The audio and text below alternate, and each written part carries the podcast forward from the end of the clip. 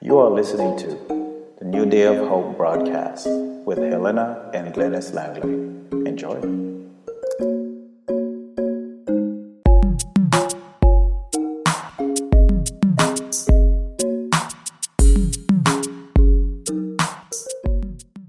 Well, hello, friends. It's from the rising of the sun and unto the going down of the same that the name of the Lord is to be praised. Well, we want to greet you one more time in the name of Jesus Christ, our King. We are so excited that you have joined us again in this great program. Remember, our program is designed to empower you and to restore hope and transform lives through the teaching and preaching of the infallible word of the Lord. So, my friends, we would love for you to call a neighbor or call a friend and let them know that the New Day of Hope broadcast is on the air right now and that they too must join with us and enjoy the blessings of the Lord. So today we want to share with you the subject, the danger of drifting away from the Lord. Let me say that one more time. The danger of drifting away from the Lord. We want to read a scripture for you, and this will be our text for this study as we continue proclaiming what doth saith the Lord. In Hebrews chapter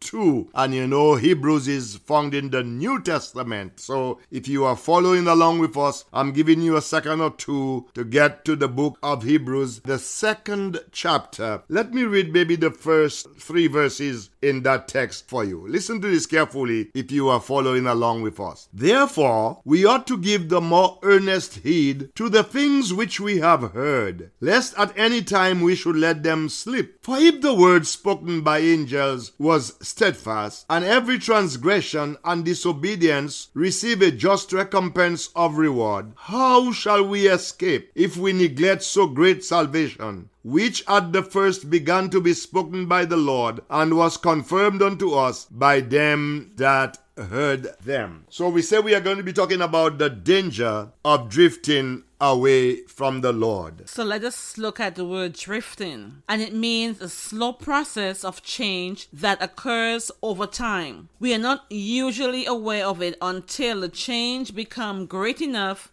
to notice. Drifting is a slow movement from one place or another, and drifting can happen gradually. We may never choose to drift away from God, but we can allow ourselves to engage in activities that will slowly but surely separate us from the will of the Father. What may start out as fun can surely end in disaster. So, my wife was just uh, talking about how the drift can separate us from the will of the Father. What a dangerous place to be in when we are outside of the will of God. We've got to learn what it is to stay focused and to stay in the center of the will of God. So now that drift she was talking about is hardly ever intentional. Man, listen, life happens. We get distracted. So busyness crowds out the priority of our relationship with God and we begin to drift. Our hearts grow colder and we wander further from Him. We feel spiritually empty.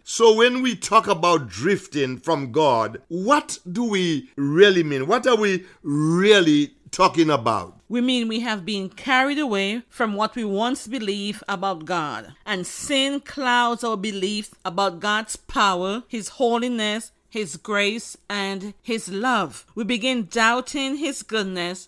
We begin to question His characters and His lordship over our lives. Then it becomes easier for us to drift. The writer of Hebrews says it very plainly. So we must listen very carefully to the truth we have heard, or we may drift away. So let's go back to the text we read earlier in the study. So it says that therefore we ought to give the more diligent heed to the things which we have heard. And that is, my friend, a true fact because a lot of times that we are hearing, we let it go in and we let it go out. Now, this is the first way by which we are to show our esteem of Christ and of the gospel. It is the great concern of everyone under the gospel to give the most earnest heed to all gospel discoveries and directions, to prize them highly in his judgment as matters of great importance, to hearken to them diligently in all the opportunities He has for that purpose, to read them frequently and to meditate on them closely and to mix faith with them, my friends. That is our duty as Christians. And I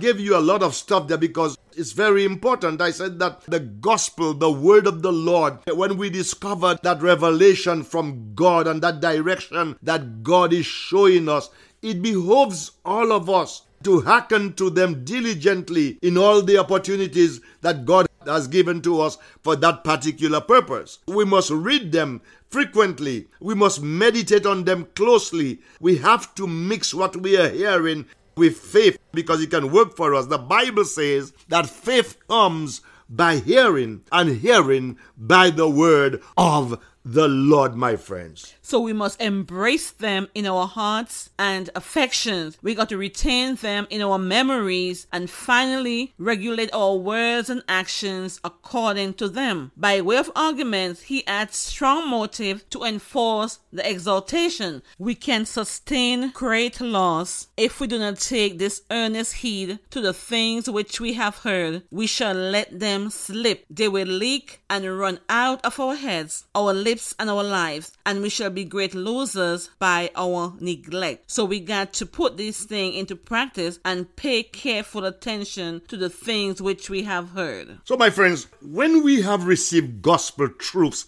into our minds, we are in danger of letting them sleep our minds and memories are like a leaky vessel. They do not, without much care, retain what is poured into them, my friends. That's why it says we've got to give the more earnest heed to the things which we have heard, lest at any time we should let them sleep. It is very easy because if we are not paying attention to what God is doing in our hearts and in our lives, you hear that powerful message, you hear that powerful teaching and on Monday morning you can boast about it, you can, you can brag about it. You are excited. But what happened on Tuesday morning? If you are not careful, that word can leak away from you. So therefore now when we receive gospel truths in our in our minds, We've got to cherish that gospel truth and hold fast to that which is good. So we have to be very careful because you see, the devil, the Bible says, is like a roaring lion. He's walking about seeking whom he may devour. So that word that you heard on Sunday morning, if you we have to give earnest heed to it because the devil is going to come and put stuff in our minds, stuff in our hearts, steal that word away from us, and we are entangled with the snares of this world and the thorns that choke the, that good seed in us and t- will take it away from us. And now we are in danger because we become losers and not winners. And so those who let the gospel slip by, they are in great loss. Because you see, once it slip out of your mind, you have lost a great treasure, which is far better than thousands of gold and silver. The seed is lost, their time and pain in hearing is lost, and their hope for good harvest is lost. All is lost if the gospel be lost. And we know that the gospel is good news. It's the good news of salvation. We are trying to tell men and women that Jesus Christ saved. Jesus Christ is Lord. Jesus Christ is coming back again. And so, if we are going to heaven, we need to have other people to come along with us because we say that heaven is a street of gold. We have mansions waiting for us. So, we need to have people come on board to go along with us. So that's why we need to share the gospel. We plant the seed, someone else come and water, and God will give the increase. So, my friends, this consideration should be a strong motive both to our attention to the gospel and our retention of the gospel. We cannot just be hearers of the word only, but we've got to be doers of the word of the Lord, my friends. So it's good to hear the word. That's how faith comes.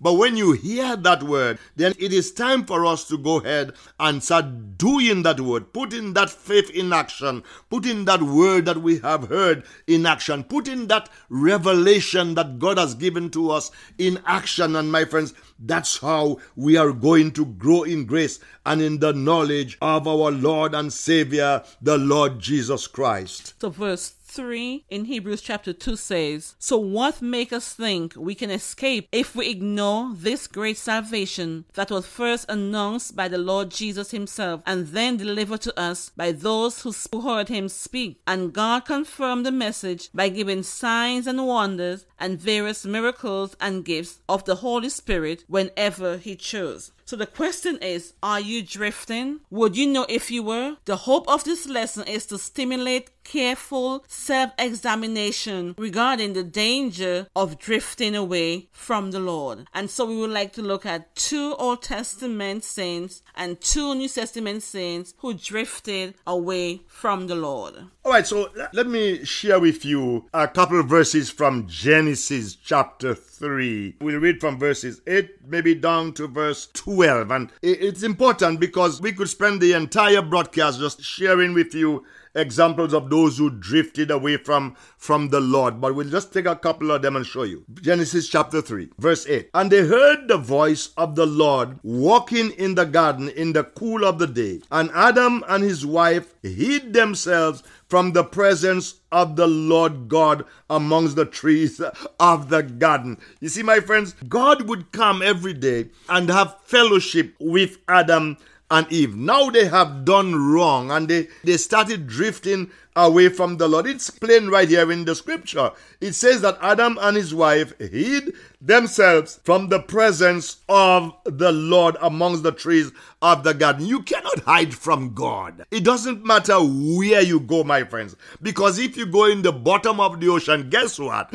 God is there, so you cannot hide from Him. And verse 9 says, And the Lord God called unto Adam and said unto him, where art thou? And he said, I heard thy voice in the garden, and I was afraid because I was naked, and I hid myself. And he said, Who told thee that thou wast naked? Hast thou eaten of the tree whereof I commanded thee thou shouldest not eat? And the man said, Hey, it's not me, man. Don't blame me. It's the woman whom thou gavest to be with me. She gave me of the tree, and I did eat. So, my friends, we see that Adam, Adam drifted away from God. I mean, you know, God was having, I told you a minute ago, coming every day to have sweet fellowship with him. And i would love that. I would love that moment to be with god and to learn from him and to share that his very presence and his very blessings. Now adam have sinned they have sinned and now they're trying to hide from the lord. So let's look at Jonah. In chapter 1 of Jonah, 1 to 3, it says, Now the word of the Lord came unto Jonah, the son of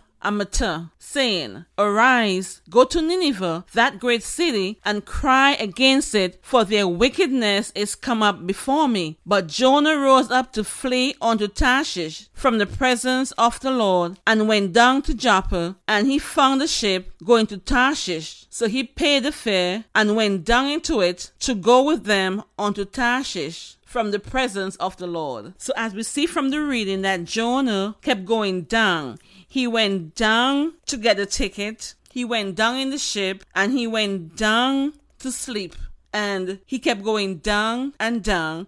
And then he was thrown overboard and he went down into the belly of the whale. So when we run from the Lord, we keep drifting further and further away, and we keep going down and down until we recognize that we need to get back to the Lord. And that was a terrible place for Jonah to be in. But this is a great lesson for all of us that trying to drift away from God, is not a very good place for any of us to find ourselves in. So Jonah went down and keep going down and keep going down and he found himself right in the belly of the fish. And guess what? God found him there. I told you earlier that we cannot hide from God. It doesn't matter where you go, God is going to be ahead of you. So let's keep that in mind. So we talked about Adam and we talked about Jonah. I mean, we can give you a hundred thousands of them, but there's another one in, in 2 Timothy chapter 4 and verse 10. Paul was talking about how Demas have forsaken. He said, for Demas have forsaken me, having loved this present world, and is departed